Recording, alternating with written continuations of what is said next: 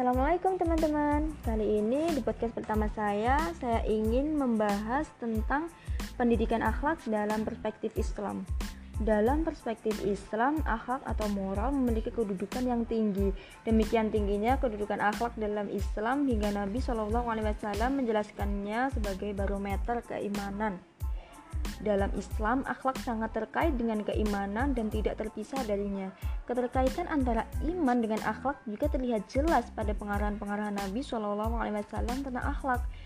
Beliau sering sekali mengaitkan keimanan kepada Allah dan hari akhir dengan akhlak. Sebenarnya apa sih akhlak itu dan apa karakteristiknya ya? Ya, jadi akhlak berasal dari bahasa Arab ia adalah bentuk jamak dari khuluk. Secara etimologi, khuluk berarti atau ba'u atau karakter dan asajiyah, asajiyah atau perangai.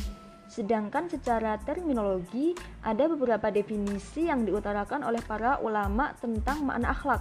Al-Ghazali memaknai akhlak dengan sebuah tatanan yang tertanam kuat dalam jiwa dan darinya muncul beragam perbuatan dengan mudah dan ringan tanpa membutuhkan pemikiran dan pertimbangan. Sebagian lagi mendefinisikan akhlak dengan sekumpulan nilai-nilai dan sifat yang menetap di dalam jiwa yang dengan petunjuk dan standarnya sebuah perbuatan dinilai baik dan buruk oleh seorang yang untuk kemudian dia melakukan perbuatan tersebut untuk mengurungkannya. Jadi dari penjelasan di atas kiranya dapat kita simpulkan ya teman-teman bahwa pendidikan akhlak adalah suatu ikhtiar atau usaha manusia dewasa untuk mengarahkan peserta didik agar menjadi manusia yang bertakwa kepada Allah Ta'ala dan berakhlak karimah. Selanjutnya, saya akan menjelaskan apa sih karakter Islam itu. Sesungguhnya akhlak-akhlak Islam memiliki beberapa karakteristik dan keistimewaan yang membedakannya dari sistem akhlak lainnya. Di antara karakteristik akhlak Islam tersebut adalah yang pertama, Rabbaniyah atau dinisbatkan kepada Rob atau Tuhan. Yang dimaksud dengan Rabbaniyah di sini meliputi dua hal. Rab yang pertama, Rabbaniyah dari sisi tujuan akhirnya atau Rabbaniyah al-Ghoyah. Yang kedua, Rabbaniyah dari sisi sumbernya atau Rabbaniyah al-Masdar.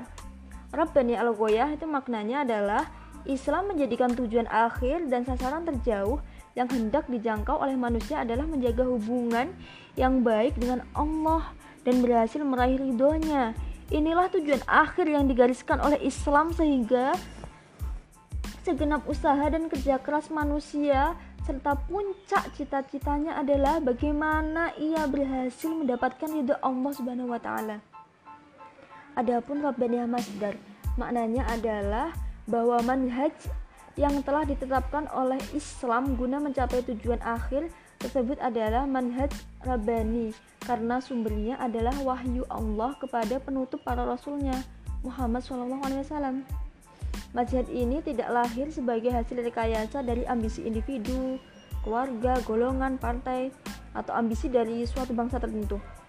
Tetapi dia datang dari kehendak Allah yang menginginkannya sebagai hidayah dan nur, penjelas, gambar, kabar gembira, dan obat serta rahmat bagi hambanya.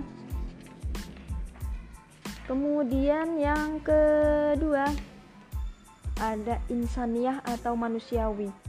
Sesungguhnya akhlak Isa memiliki sebuah risalah atau misi yang sangat penting, yaitu memerdekakan manusia, membahagiakan, menghormati dan memuliakan manusia. Dari tinjauan ini, maka risalah Islam adalah risalah yang insaniah atau manusiawi karena ia diturunkan untuk manusia sebagai pedoman hidup manusia untuk mewujudkan untuk mewujudkan kemaslahatan manusia dan selaras dengan fitrah manusia. Bagi siapa saja yang mau mempelajari kitabullah dan sunnah rasulnya, niscaya akan tampak jelas dan gamblang baginya bahwa Islam itu telah mengarahkan perhatian dan kepedulian yang sangat besar pada sisi kemanusiaan. Jika kita amati rangkaian ibadah-ibadah yang besar kita akan dapati salah satu sisinya pasti memiliki aspek kemanusiaan. Sholat misalnya, ia adalah suatu ibadah yang besar, namun salah satu aspek kemanusiaannya adalah ia sebagai penolong manusia dalam mengarungi lika-liku kehidupan dan mengatasi problematika di dalam alam yang fana ini. Yang ketiga, syumuliyah atau universal dan mencakup semua sisi kehidupan. Universalitas Islam meliputi semua zaman, kehidupan, dan eksistensi manusia.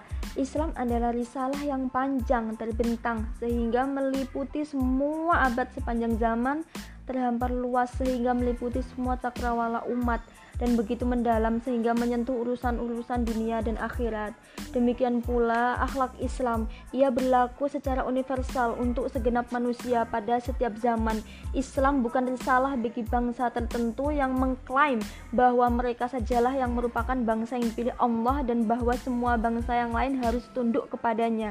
Islam bukanlah untuk wilayah atau daerah tertentu yang semua daerah di muka bumi harus tunduk mengikuti dan menjadi sekutunya. Islam bukan risalah untuk kelas tertentu yang dalam aktivitasnya menundukkan kelas-kelas yang lain untuk mengabdikan diri mereka kepada kelas tersebut.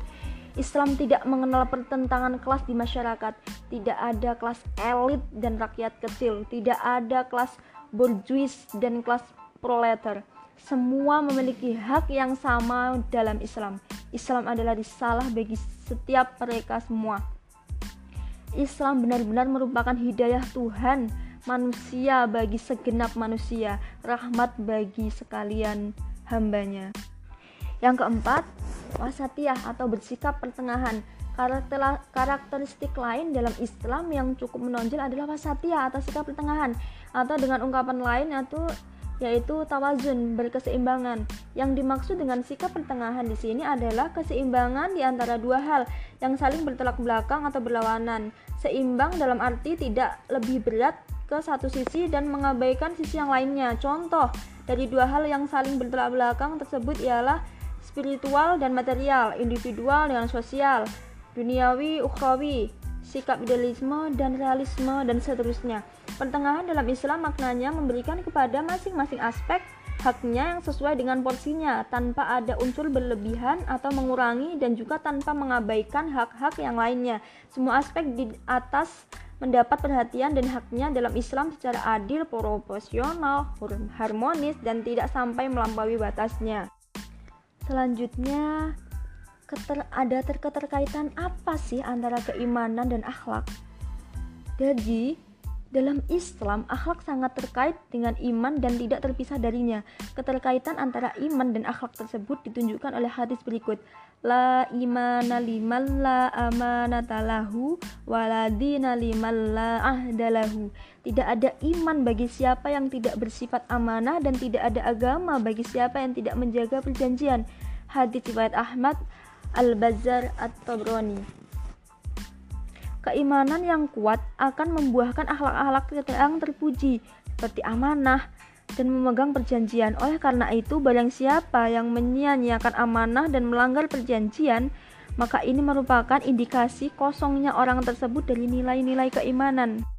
Keimanan yang terhunjam dalam hati seorang mukmin akan melahirkan perkataan-perkataan yang baik dan perbuatan-perbuatan yang terpuji. Hal ini karena iman adalah keyakinan yang tertambat dalam hati, diikrarkan dengan lisan dan dibuktikan dengan amal perbuatan. Tentang keindahan sifat dan akhlak seorang mukmin. Ya, itu tadi teman-teman. Semoga bermanfaat dan terima kasih sudah mendengarkan podcast saya. Assalamualaikum warahmatullahi wabarakatuh.